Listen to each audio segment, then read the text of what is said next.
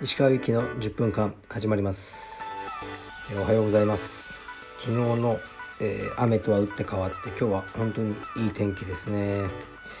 もうね15度とかなるとあの冬眠してるクワガタが起き出してしまうので餌をちゃんと切らさないように用意しているところです。えー、っとね今日の朝もやってきましたよ。エニタイムフィットネスで。有酸素運動とウェイトをまたイテウォンを見ながら。僕は一回リズムをつかむともうずっとあのやれるんですよね。なんかもうリズムにはまりましたね。はい。いい感じで痩せてきてます。さてじゃあレターいきますね。えー、っとちょっと待ってくださいね。石川さんの今の仕事はどんなことをしているのですか？ラジオでキッズクラスの指導をしていることは分かりました。前に SNS でかっこオフィスに夜遅くまでいてかっこ閉じみたいなことを書いていたと記憶しますが普段はキッズクラスの指導以外には何の仕事をしているのですか？例えば新作のアパレルのデザイン選手をスポンサーや試合に売り込むカルペディエムの拡大戦略などでしょうか？ということですね。うん。実はですね今あんまり仕事ないんですよね。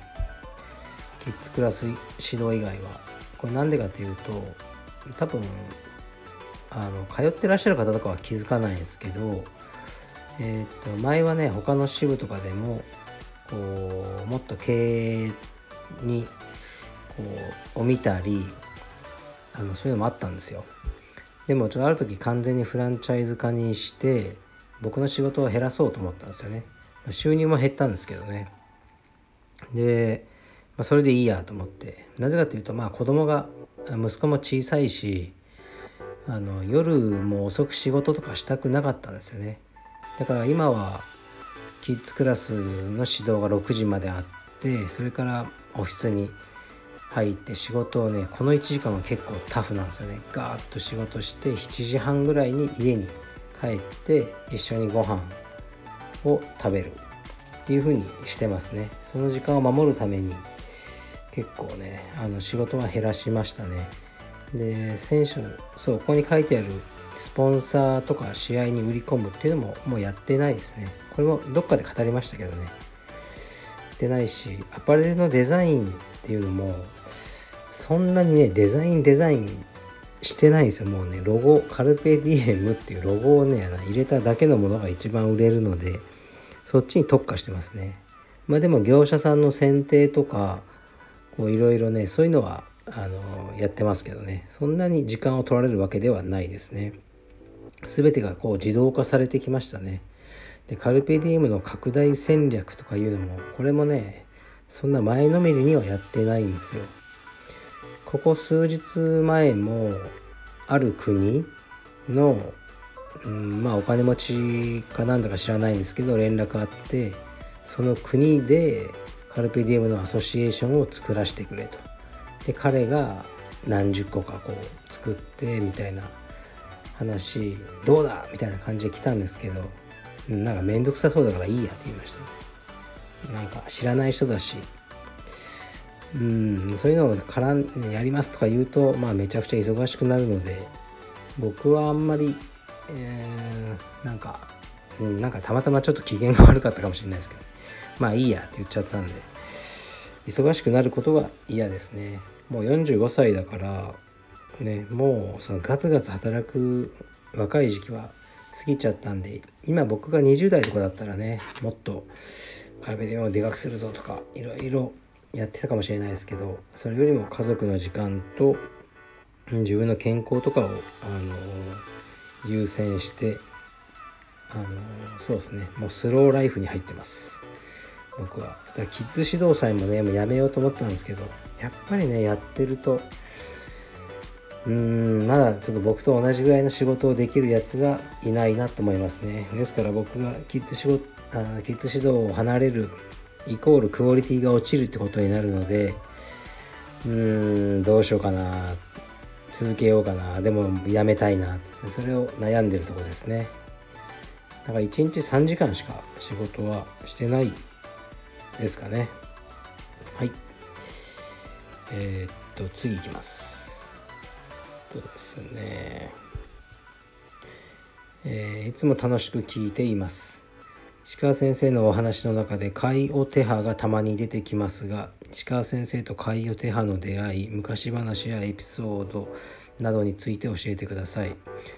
えっとね海オと最初に会ったのは2004年のブラジルで、えー、チェ今のチェックマットですね。当時のブラザーかな？の練習で会いましたね。僕はブラジルに行って。で彼は青帯で僕が紫帯でしたね。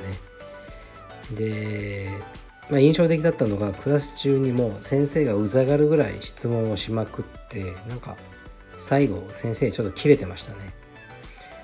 で一緒に大会も出て彼優勝して僕3位とかなんかなった覚えもありますね。でそうなんか夏のその時点でもあの今年17個目の金メダルだとか言ってましたね。で割とあの中ではお金持ちの部類に入る家だったんですよね海洋の家は。家に呼ばれてたら家の中にマットスペースがありましたね。そこにちっちゃいテレビが置いてあってでビデオデッキもあって、まあ、VHS ですねまだ。それでこう技を研究してましたね。でも彼がその他の道場の若い生徒とそこで練習してたとかそういうのが問題になってなんかまあ当時その出稽古とかね他のチームと交わるイコールこうもうダメだっていうね時代だったんででなんか追い出されちゃったんですよね。だから2005年に行った時は海武道場にいなくてどうしたのったらいやちょっといろいろあってあいつはもううちのチームじゃないっていうふうになっててで彼と連絡取ったら「うんまあいろいろあってさでも飯でも食おうよ」って言って、まあ、ご飯かなんか食べた記憶はありますね。で、まあ、なんか行くたびには会ってましたね。